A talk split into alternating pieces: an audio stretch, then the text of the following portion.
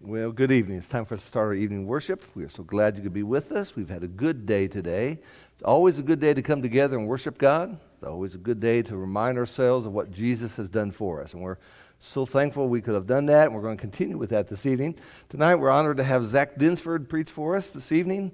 Uh, we're just getting a lot of our young guys up here, and they're getting up here on a regular basis, which is really good. They're getting them in a groove, and they're developing. Each time, we're seeing great improvement in these young men that are preaching, and that is so important. I've been to so many places that uh, nobody will hardly do anything. So it's a compliment to them, it's a compliment to this congregation that we're using them and they're helping us and they're looking to the future. And I think that's just a, a wonderful, wonderful thing. So we're so delighted to be able to have him with us this evening as he is going to preach to us. In Psalm chapter 46, we read that this morning for our uh, Psalms of the day. And I want to pull back one verse from Psalms 46 and then just to kind of set our mind for worship, and then we'll start with our singing this evening. But in Psalms 46, verse 10, it says, Cease striving and know that I am God. I will be exalted among the nations, I will be exalted in the earth. Other translations just use the expression, be still. And I think as parents sometimes would just say, hush. And sometimes that's what we need to do. Sometimes we just need to hush from what the world's saying, from what the news is saying, what's on social media. Just put it out and know that I am God. And what we know about God is He's good. And what we know about God is He loves you. And what we know about God is that He wants you to follow Him all the way to heaven. So, what a great expression just to be still, cease striving, and know that I'm God. Let's now worship our Lord.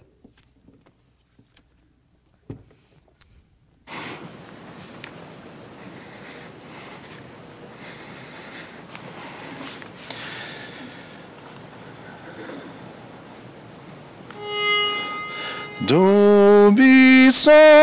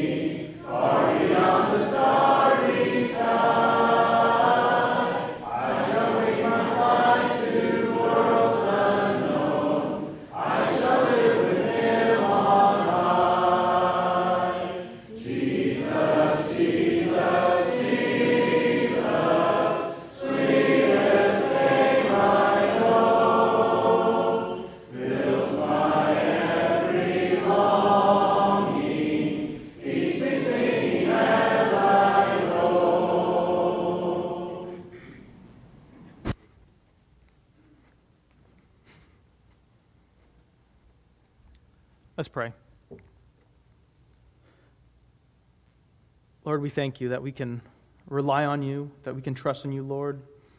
Lord, we pray that when there's a tempest in our soul, Lord, that we know that we can be still, that we can rely on you, Lord, because we know that you are God. We thank you for that blessing, Lord. Lord, we thank you for this opportunity we have now to worship you. We pray that it stills our soul, Lord, that the worries and the burdens of the world just go away, Lord, knowing that we can worship you, that we can praise you, and that we can lift our voices to you, Lord. Lord, we thank you for all of this, and it's in your Son's name we pray. Amen.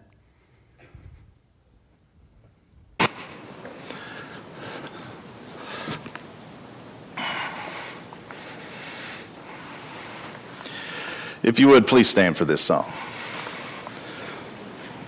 As we sing this song, Brother Zach Densford will be bringing us our lesson from God's Word this evening.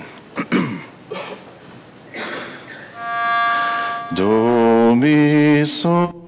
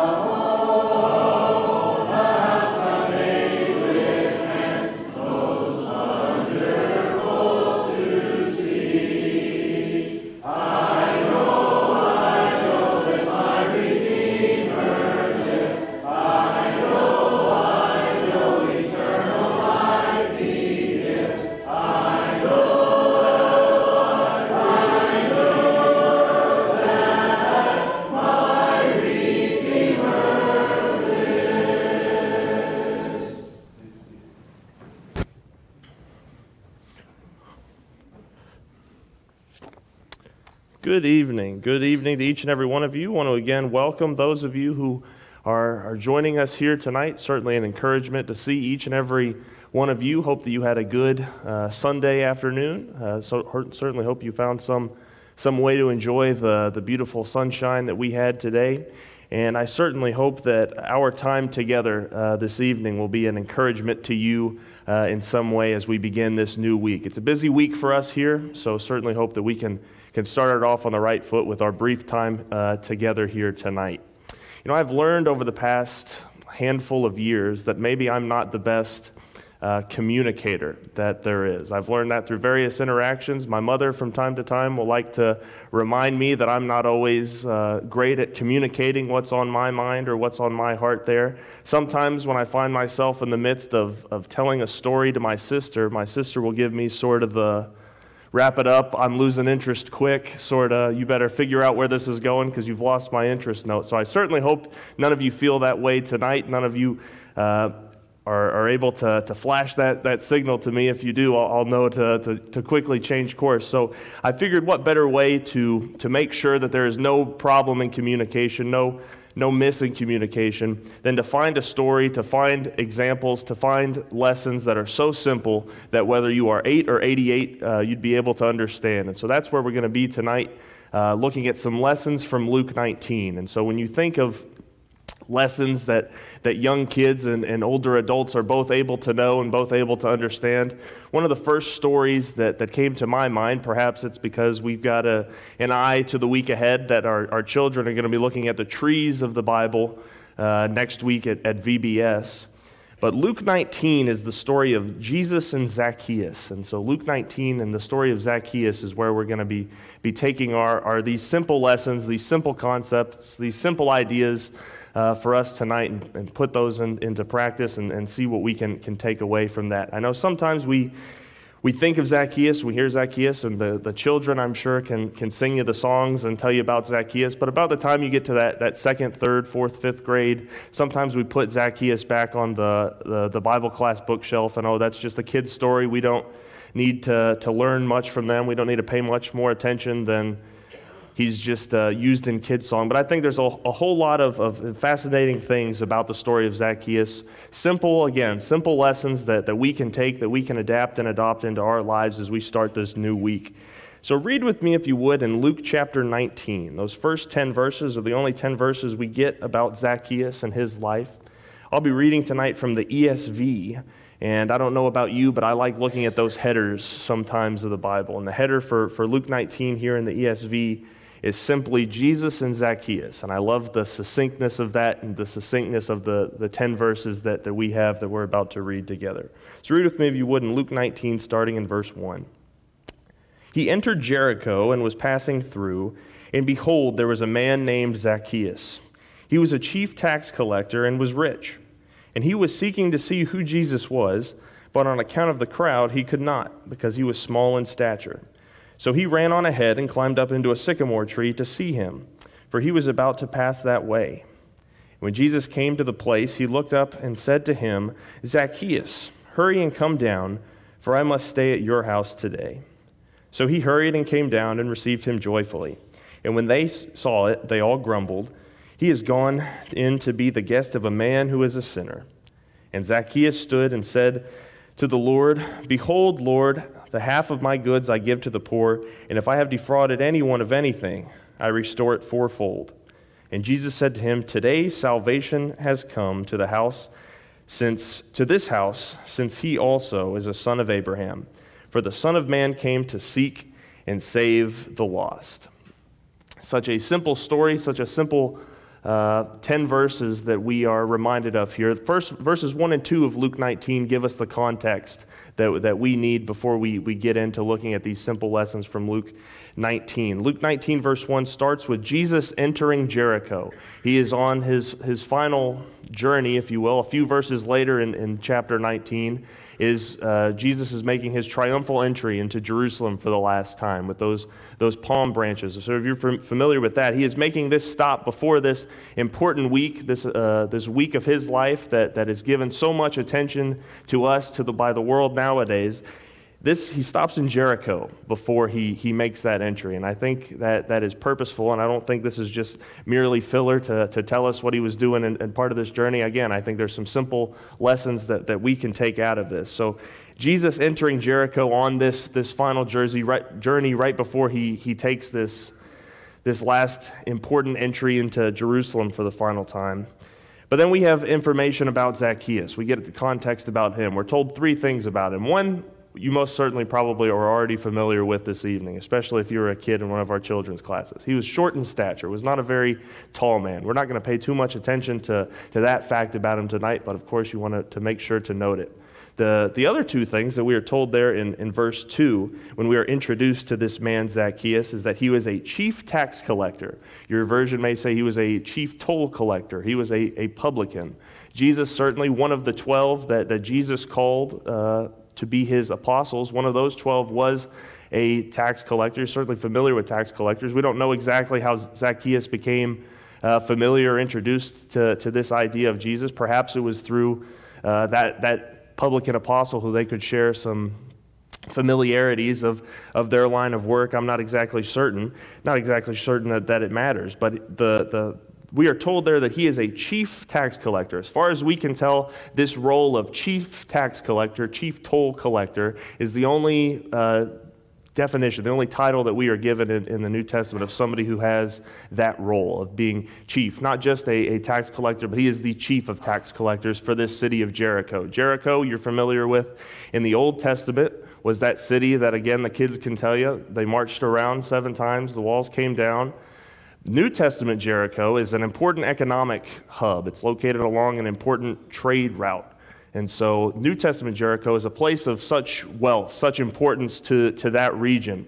So, when we are told that Zacchaeus is the chief tax collector, the chief toll collector for those who are entering into this important city, much like Jesus was as he is entering in on this uh, soon to be final week of, of his life on earth, I think there's some important, some, some takeaways that we need to have for that, some focus that maybe we need to, to give to that. That second fact that we are told there in verse 2 about Zacchaeus is that he was rich. He was a wealthy man. So he was a, not just a man who had a high ranking government position, but he was a man of wealth.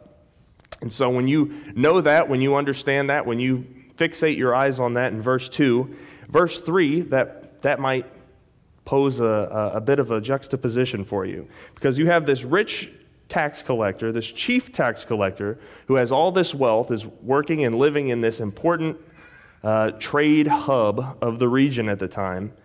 He was seeking to see who Jesus was. Now, that should set off a, a red light, uh, a flashing light in some ways. What does this rich tax collector, what does this wealthy man, why is he interested in, in any way with this poor preacher from Nazareth? Right? Nothing good can come from Nazareth. Uh, you hear, uh, you read about people saying at the time. So, what is it about this Jesus that, that, that Zacchaeus was, was seeking to know? And I don't know about you, but when, when we think, when we are trying to, to gain more information about somebody, when we are trying to, to understand or learn about somebody that we are unfamiliar with, the conversations that we have maybe with ourselves or, uh, or, or with somebody else, we for some reason always want to know who the people are, what they do, what their role is, and then for some reason we are drawn to, to stories. We want some sort of, some sort of proof, some sort of evidence that, that, that verifies that they are who, who they say they are. So, for our purposes tonight, we're going to sum those up into to three simple points. When Zacchaeus was seeking to see who Jesus was, he wanted to know who he is, what he does, and then he wanted to know that proof. And for our purposes, again, we're going to look at how he loves. So those are the, the three questions that, that come to mind. And again, I mentioned that we sometimes do this in our lives. You may think if you're telling somebody, uh, telling a family member about your, you got a good friend named Jeff. Jeff is an unbelievable woodworker. You can tell him, or you may, your, your grandmother may ask, you know, who, who, who is this? Who's this guy that, you, that you're talking about? Who is Jeff? I'm not familiar with Jeff. And you can say, oh, Jeff has been friends with him for a while. He's been a good woodworker. He's made tables, he's made picture frames. He does a whole lot of wood carving stuff for the last 20 years or so. He's got a lot of experience. And they say, oh, you know, I'm not, I'm not too familiar with Jeff. And then that story, that evidence, that proof that we sometimes pull out. We'll say, oh, you've been, you've been to my house. You've seen the, the picture frame near the, the kitchen table. That's, Jeff made that frame for us. And so we, we, for some reason, like to, to have that evidence, to be able to see that proof. And I, I hope with our, our time together here this evening, we'll be able to see that what, what Zacchaeus was looking for, when he was seeking to see who Jesus was, Jesus answers these, these questions and more for us. We have a bit more. Uh, a bit more abundance of, of resources than Zacchaeus was given at the time. We're not exactly certain what all Zacchaeus had heard, what all he knew about this Jesus. But here in, in extrapolate this concept, this idea of, of seeking to see who Jesus was, out from Jer- Jericho uh, a week before Jesus died on the cross, and put this concept, this idea into to southern Indiana here in, in 2022. We have been given a clear picture of exactly who this Jesus is, what he does, and how this Jesus loves. And Jesus has made it so crystal clear, so perfectly clear for us to be able to see that when we are looking to him, when we are seeking to see who Jesus is, we can see his identity. We know exactly who he is the Hebrew writer in Hebrews chapter 1, verses 2 and 3, if you'd like to, to turn there and follow along. These, these next few verses, snippets of them will be up on the screen, but not the, the full context. So I'd encourage you to, to read along if you can in your Bibles. Hebrews chapter 1, beginning in verse 2, shows us that, that this part of, part of this clear identity that we are, are given. Luke 3, if you want to look at the actual human genealogy of Jesus, you can do that but the identity of who this Jesus is, that when we are looking to him, that, that we can see him and, and who he is, is clearly shown. The Hebrew writer says in Hebrews chapter 1, verses 2 and 3 But in these last days he has spoken to us by his Son, whom he appointed the heir of all things, through whom also he created the world. He is the radiance of the glory of God and the exact imprint of his nature and he upholds the universe by the word of his power. After making purification for sins, he sat down at the right hand of the majesty on high. He is the radiance of the glory of God. We don't use that term radiant too often. Sometimes we, we do it when, when speaking of, of somebody, or, oh, she is radiant, she is glowing. There is something so significant about her, or you see a, a flower and the flower is blooming in early spring and there's a, a radiance, there's a special something that draws you to that. So when we are told that Jesus is not just the radiance of God's glory, this significance, we are, we are seeing that light. We are able to be shown that light. That we are, we are looking to Him, we see and can see God's glory. We are also told that Jesus is the exact imprint of His nature. And so when we, again, are, are looking at Jesus, seeking to see who this Jesus is, Jesus has made it abundantly clear for those who are looking to him what his identity is. Secondly, we know what he is able to do. We know his ability. We know what, what he was called and, and brought to do. 1 John chapter 4, starting in verse 7, talks about this, this concept of God is love. And we've looked at that in, in our high school class in building blocks for the, uh, a couple months ago. And this is where one of these concepts really, really came about this idea of looking at, at God's identity being, being clearly shown, at, at what he's able to do and what he's able to, to accomplish, and what he was sent to do is clearly shown. So, 1 John chapter 4. Be with me, if you would, in verses 9 and part of verse 10. 1 John chapter 4, verse 9 and part of verse 10. It said, God sent his only Son into the world so that we might live through him. And the latter part of, of verse 10 there says, and sent his Son to be the propitiation for our sins. Another term we don't use too often, propitiation. If you are in our Sunday building blocks class looking through the Old Testament, searching for a king, you would have been familiarized with in the last couple weeks that propitiation is the New Testament buddy word for the Old Testament's atonement. Those two sort of go hand in hand together. So, this nature, when we're trying to find out, when we are looking to Jesus to see who he is, what his identity is, and what he's able to do, and what he was brought to do, we can know by looking and reading through the scriptures, like, like in 1 John here, that God sent Jesus, his son, to be the propitiation of our sin, for our sins. We have been separated to atone for, for our separations. We have been separated from God, from his nature, because of our sins, because of our choices, because of our poor decisions. And it is Jesus, and he is the one, he is the way that, that we get reunited, that we are brought back together in, in harmony, that we can even approach his holiness. The radiance of his glory is through Jesus. So when we are looking to see who Jesus was, we have our eyes open, fixated, looking to Jesus, we can clearly see his identity, we can clearly see his ability, and we can clearly see his love. I love that that's where Zacchaeus ends Luke chapter 19, because I think that's a perfect way to, to sum up that story.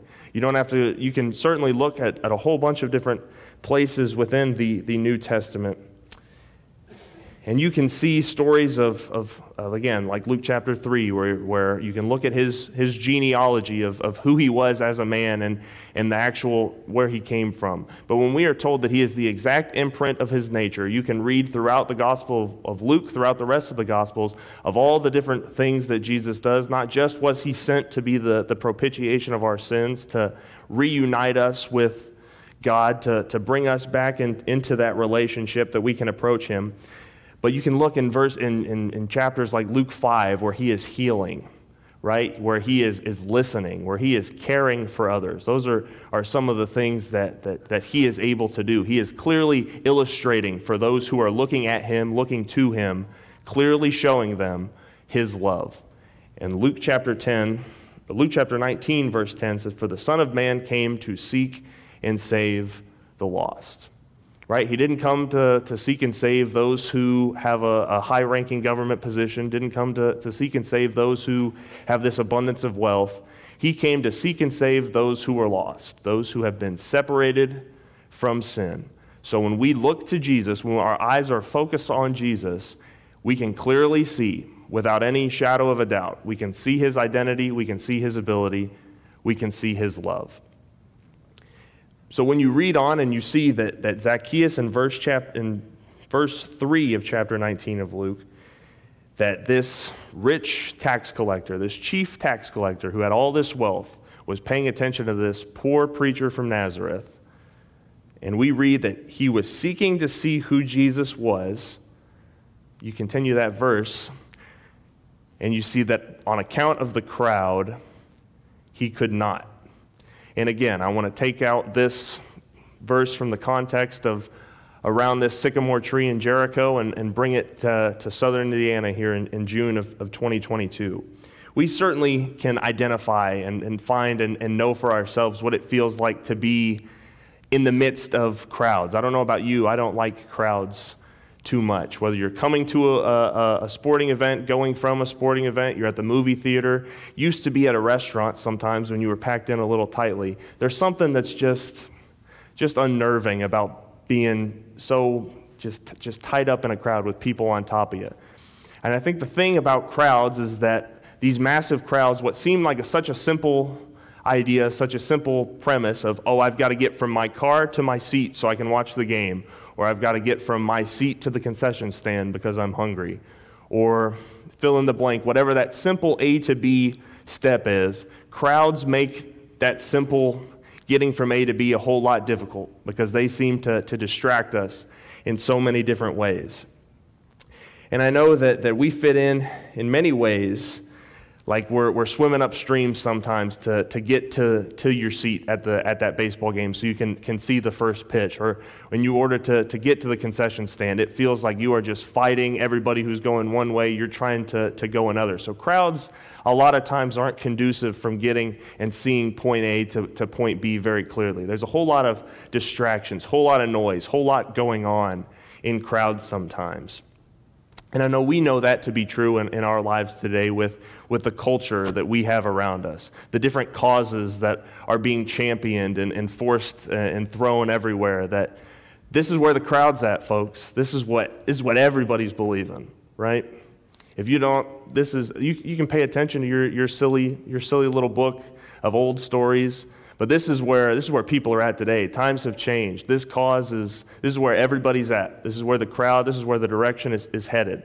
And sometimes you feel like you're you're swimming upstream. There are different issues and policy issues at the time that, that are decided or in one way or one shape or form or another. And sometimes the crowds don't like those decisions. And so they get riled up and it gets a little noisy and the, the temperature in the room seems to, to rise a bit. We know what it feels like to, to have that, that crowd of, in some ways, of, of a self centered culture, of everything's focused about me. I want what I want when I want it. You can't tell me I can't have it because I want it. It's, it's all about me. What I want, I get. Uh, I can't believe that, that I'd have to wait an extra three minutes to do this, or I can't believe that, that gas is this high of, of price. I, I want this, that my, this, this culture that, that's centered that, that, that you are right, that everything is centered around the individual and how an individual feels, and everything should be about me, not about you. I shouldn't have to respect authority because I don't respect or I don't agree with your decision, and so I should live and act in the way that, that I want. We certainly can identify the loudness in some ways, the distracting nature of crowds in, in that sense. Because crowds, when, when they're like that, they not just weigh people down, make it difficult to, to see and get from point A to point B, but they distract others from seeing that simple concept of getting from point A to point B. They distract you from seeing what is clearly shown and clearly given to you. And so sometimes it's very easy to, to understand that in, in terms of the culture and the world that, around us. Sometimes it's harder to see that, that we are the ones who are being that distraction, that we are that one who is preventing others from, from seeing, that we might be like that crowd in the story of Zacchaeus who is preventing somebody who is earnestly trying to find out who this Jesus is, what he does, and how this Jesus loves. And it's us who is being and causing this distraction by what we say, what we do, who we're hanging out with, where we are going, what we are posting or commenting on on Facebook. There is a whole lot of things that, that we can be doing, that we are doing in some cases, that is hindering folks, that is hindering people who are, are trying to see Jesus, to put their eyes on Jesus, but we are getting in the way of them. We are being that distraction in the crowd. So I'd ask you tonight are you perhaps a reason that, that others aren't seeing Jesus clearly? Again, we know that Jesus has clearly shown who he is, what he does, and how he loves. But sometimes the crowd gets in the way of, of you being able to, to see that. And I've been sort of fixated on this concept for the last few weeks since the, the seed was planted in one of our, our building blocks classes here in Luke 19. Because we are told that Zacchaeus in, in, chap, in verse 3 was seeking to see who Jesus was, but on account of the crowd he could not. Verse 4 says, He ran on ahead and climbed up into the sycamore tree to see him, for he was about to pass that way. And when Jesus came to the place, he looked up and said to him, Zacchaeus, hurry and come down, for I must stay at your house today. So he hurried and came down and received him joyfully. And then verse 7 is that particular verse that I have just been sort of focused on the, the front of my mind when, when thinking about this story of, of Zacchaeus. And Zacchaeus is, again, seeking to see who this Jesus is, this Jesus that has been clearly made known to you and me of who he is, what he does, how he loves.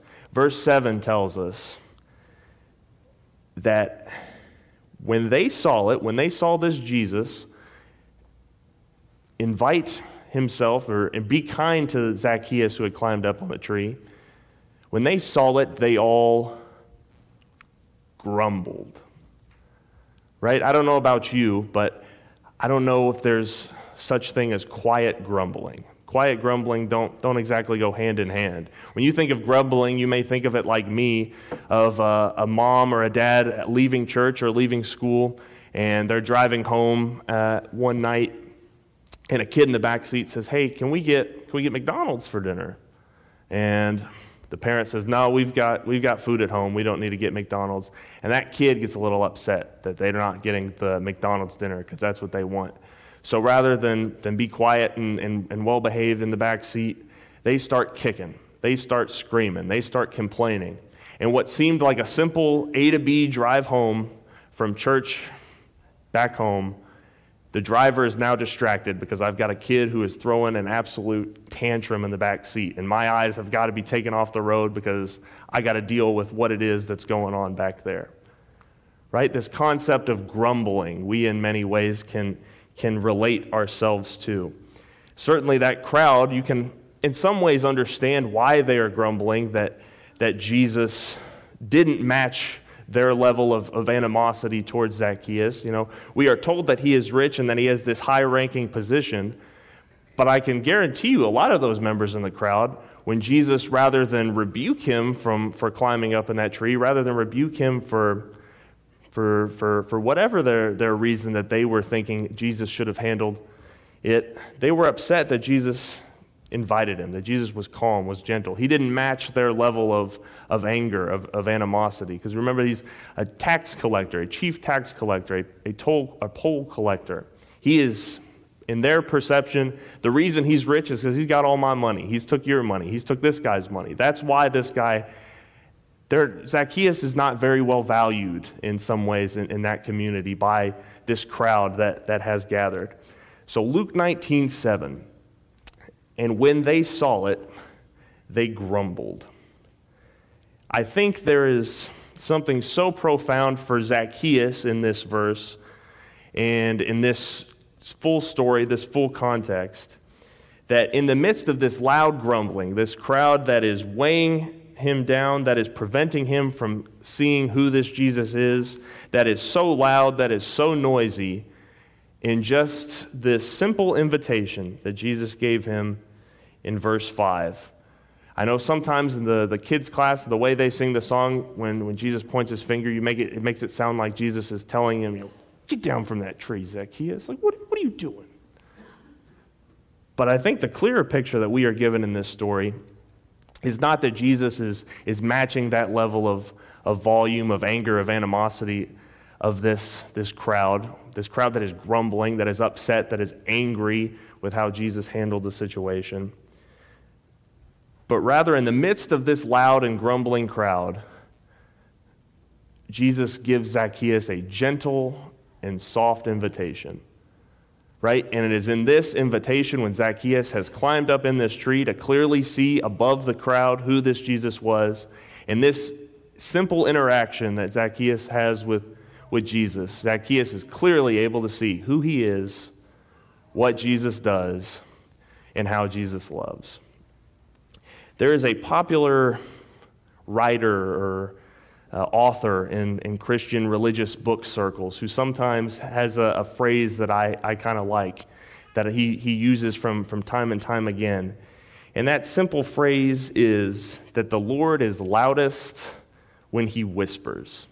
And I think there's something so profound about this juxtaposition in the story of Zacchaeus that in the midst of this crowd that is grumbling, that is angry, that is preventing him who is earnestly seeking to see who Jesus was, that Jesus is telling him and inviting him with a gentle whisper who he is, what he does, and how he loves. And so for us, again, I mentioned that sometimes we are that distraction in the crowd, or some ways we can be that distraction in the crowd that is preventing others like Zacchaeus, who is earnestly seeking to, to see who Jesus is, what he does, and how he loves. So I got three simple takeaways, three simple actions, three simple things that we can do this week in order for us to, to make sure that we are not being part of that crowd, preventing somebody else from seeing or preventing ourselves from seeing who Jesus is. There are three simple steps. That first step is know, right? Know your identity that is more than a role, that is more than a position, right? The story of Zacchaeus tells us that. Zacchaeus did not have this interaction with Jesus. Jesus didn't come to see Zacchaeus because he was a, a high ranking official, didn't come to see Zacchaeus because he had all this wealth. It has nothing to do with his role or, or his occupation, right?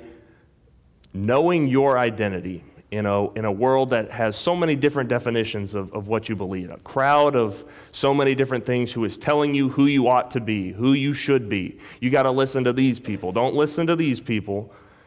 This is the way you should, should be living, right? That crowd, you're swimming upstream in some ways. Knowing your identity is so important. So when we are told that Jesus, when we are looking to Jesus, when our eyes are on Jesus, and we are told that he is the exact imprint of the nature of God, we for ourselves, we for our understanding, should also f- understand that we are all created in the image of God, right? We, that is where our value lies. Our value is not lie on what the crowd around us thinks of us, thinks of us, of, of what the crowd around us is, is telling us our value is. Knowing our identity. And at some point in the last quarter century that I've been alive, our culture has somehow, in some way, uh, equalized knowing and feeling. And I'm not quite exactly sure where they've come across that or how that permeated the, the popular culture, but, but knowing is a whole lot different than feeling. Right? Feeling is so circumstantial. I'm not, we're not feeling like we're in a, a, a child of God. We're not feeling like we have this relationship. We are told to know that we are created in his image. Right? Where we started this morning services, where we started this evening services in Psalm 46. Be still and know. There's something important about that knowledge, about that, that level of, of understanding that I think we need to, to, to see. So when we are seeking to see, when others are seeking to see who Jesus is, through our life, through our action, how I can see Jesus through how I live and my choices, the first step is knowing your identity. God has made clear his identity to us. We need to make it clear to him and others our, that we know our identity as well. That second step is see, seeing your opportunities. Zacchaeus in Luke 19, verse 3, as we've read, was seeking to see who Jesus was, but on account of the crowd, he could not because he was small in stature. Verse 4 tells us that he ran on ahead and climbed up into a sycamore tree to see him, for he was about to pass that way. He ran and he climbed. Right? That was the opportunity in front of Zacchaeus in order for him to elevate himself above that crowd who was preventing him from seeing clearly who this Jesus was. He ran and he climbed. So, for lack of a better illustration, lack of a better way to, to, to put things uh, in, in wording, who can we run to this week to help? Who can we go to and, and, see to, to help? Where is the opportunity that we can, can run to and, and around us? Who can we climb and use as, as help that can aid us in our journey? That maybe they have some level of resources, some level of stability. Who can, can we use their, their level of help, their level of hope to, to raise ourselves up, to climb upon their shoulders and see who this, this Jesus is? That sycamore tree also, I think, paints a, a, an interesting idea for us. And for lack of a, a better word, that sycamore tree is so vital to this story because it's that tree that allows Zacchaeus to see who this Jesus was. So, again, for lack of a better phrase this evening, who can we lift up this week in order to help see Jesus? There's a whole lot of places we can go. We're going to interact with a whole lot of, of different folks. You can go anywhere in this country, anywhere in this world, and find somebody who needs to see Jesus, needs to know the story of Jesus, needs to, to understand and see Jesus clearly in a way that, that they maybe haven't, certainly. So we'd certainly encourage you to, to take advantage of those opportunities. But I can promise you with 100% certainty there are people in the pew next to you, in the pew in front of you, in the booth up there, in the pulpit up here, people who have led songs today that could use your help too, that could use your prayers also. Opportunity is not just found in, in a foreign country or in a, a different state or in a different place. There's opportunity here amongst our own church family so many people in need of your prayers, so many ways that, that you can lend a helping hand, that you can, can give support, that you can run to to help. And I would be remiss if I didn't use this as a, a bit of a reminder or a bit of an ask for a few members of the audience who are organizing and, and working on our VBS uh, preparations for this upcoming week, this weekend. So if you would certainly be willing to, to help out, to lend a helping hand in some way, to aid them in that, they would certainly uh, appreciate uh, your service there. So, when those are looking to see Jesus, when we are living in a way that is looking to Jesus so that those can see who Jesus was, so that I can see who Jesus was in my own life, I first have to know my identity, I have to see my opportunity, and thirdly, I have to show my heart. Right? It's one thing to know something, to understand a concept, to be familiar with with a thing. It's another to start thinking about it and see the different areas of, of, of ways that you can help and start thinking, okay, I could do this, or okay, I could, could go here and, and do that. It's a whole other thing in its entirety to act upon that, to show somebody, to, to show them that proof that we talked about earlier with, with that story. We want, we want to see that proof. We want to see that, that actual desire. And I think the, the fascinating thing here about Zacchaeus in Luke 19 is that Zacchaeus, at the end of it, we see and you can see a, a changed heart. Zacchaeus was willing to, to show Jesus his heart there in, in verse 8. Zacchaeus stood and said to the Lord, Behold, Lord, the half of my goods I give to the poor, and if I have defrauded anyone of anything, I will restore it fourfold. Wasn't asked to do that, was willing to do that. He's changed, his heart has changed, that he was, is that willingness for him to, to see. So, again, for those who are, are seeking to see who Jesus was, like Zacchaeus was, but on account of the crowd, he could not.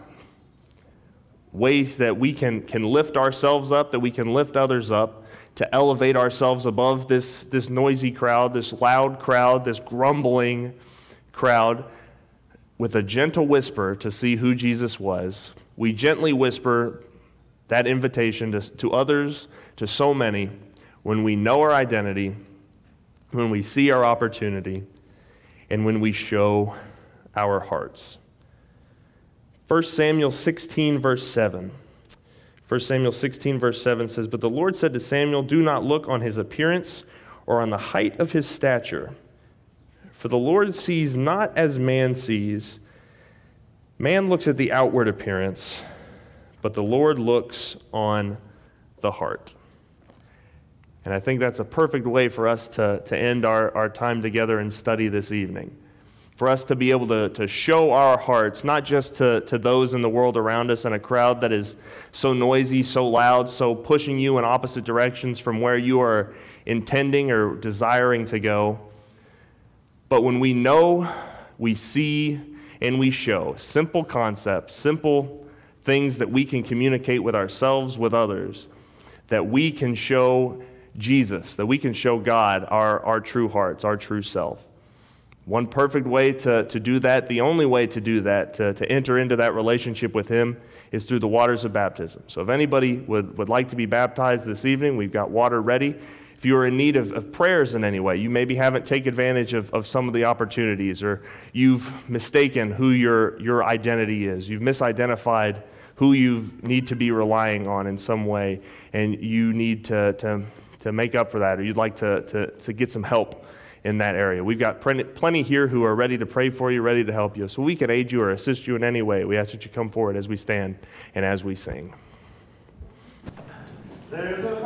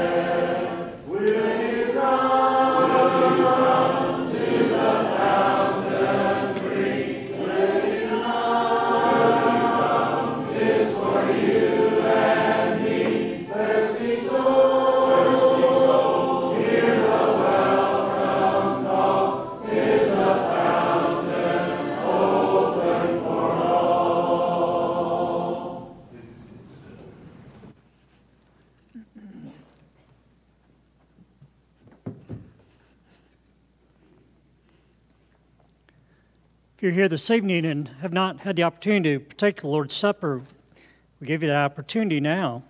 If you need one of the packets, they're in the back there in our entryway. John, the third chapter, the first part of that chapter is a conversation with a man that comes to Jesus by night by the name of Nicodemus. And therein has, within its context, the likely most knowable and understandable, we think, verse in verse 16. For God so loved the world that he gave his only Son, that whoever believes in him should not perish but have eternal life. It's thought to be the most understood, but perhaps is misunderstood or thought to have no condemnation within it. But as Jesus goes on, he says in verse 17, For God did not send his Son into the world to condemn the world, but in order that the world might be saved through him. Whoever believes in him is not com- com- condemned, but whoever does not believe is condemned already because he has not believed in the name of the only Son of God. You see, the condemnation doesn't come from God because of the fact that one has done the wrong thing, although sin is certainly what condemns us, but it's because he has sent the propitiation or the sacrifice for that sin and has condemned that individual because he does not believe in the one that's been sent. So, verses 19 and 20, and this is the judgment. The light has come into the world, that, and people love the darkness rather than the light because their works were evil. For everyone who does not does wicked things hates the light and does not come to the light, lest his works should be exposed. We don't like the light when we know we're doing what's wrong. And that's the condemnation that comes. We know that what we're doing is not right. When we learn, if we have not known previously, that that's not the right to be done or that's not the right thing to be doing with our lives, we don't like to come to that admission and acknowledgement. But if you, as a Christian, have recognized that, and you've said, I know that the life I've lived previously is in sin, and I don't wish to live that way anymore, I'm one who is following Christ. You have the opportunity this day, we have the opportunity to remember and to memorialize the fact that Jesus died on the cross for our sins. He's given his body as a sacrifice. Let's pray together. Almighty God, we're so thankful for your grace and for your mercy and for the willingness of the Son to come and to offer his body to sacrifice himself for our sins. Help us to recognize that we need to acknowledge ourselves as those who have fallen and those who continue to need your grace and continue to need to recognize and to cry out to you for the salvation that is in Jesus. Help us to come to that light. Help us to remember that each and every Lord's Day as we partake of the bread that represents that body that's been given for me, that's been given for us to have that sanctification and that cleansing from our sins. In Jesus' name, amen.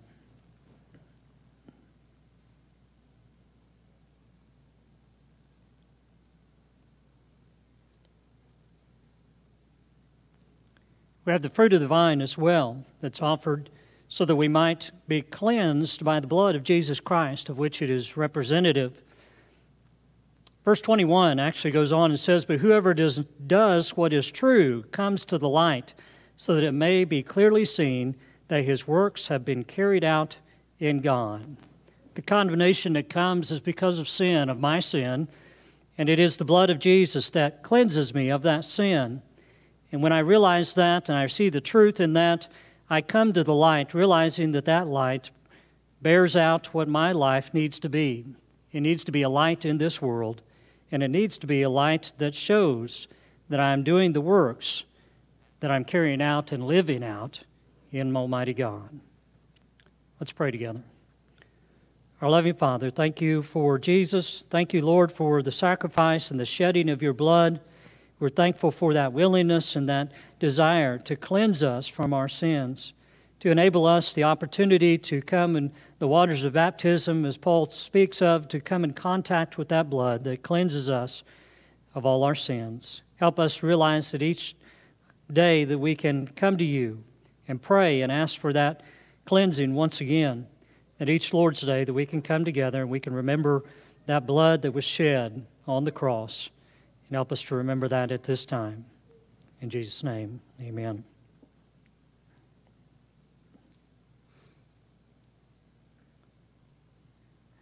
There's the opportunity as well for each of us on this day to give back to God, to offer a return of the things that He has provided for us.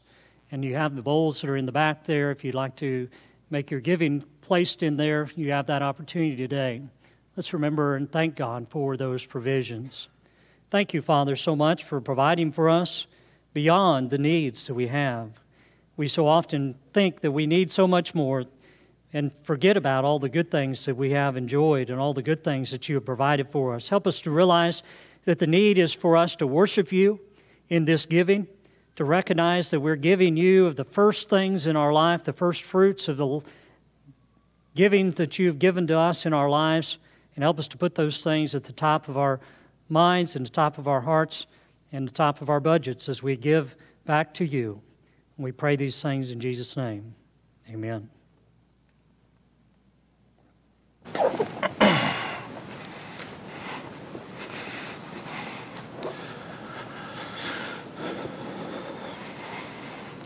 Till we sing this song, we'll have a closing prayer, and then following the prayer, we'll have some closing announcements.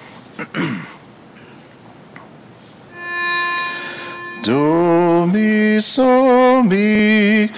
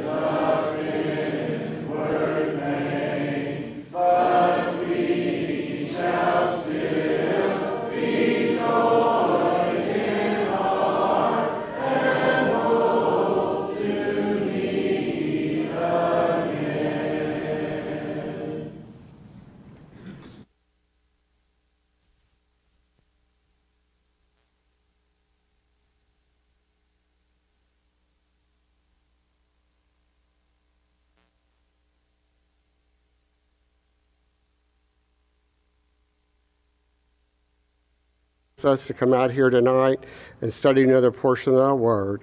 We're very thankful for Brother Densford and the ability that he has to make your gospel simple.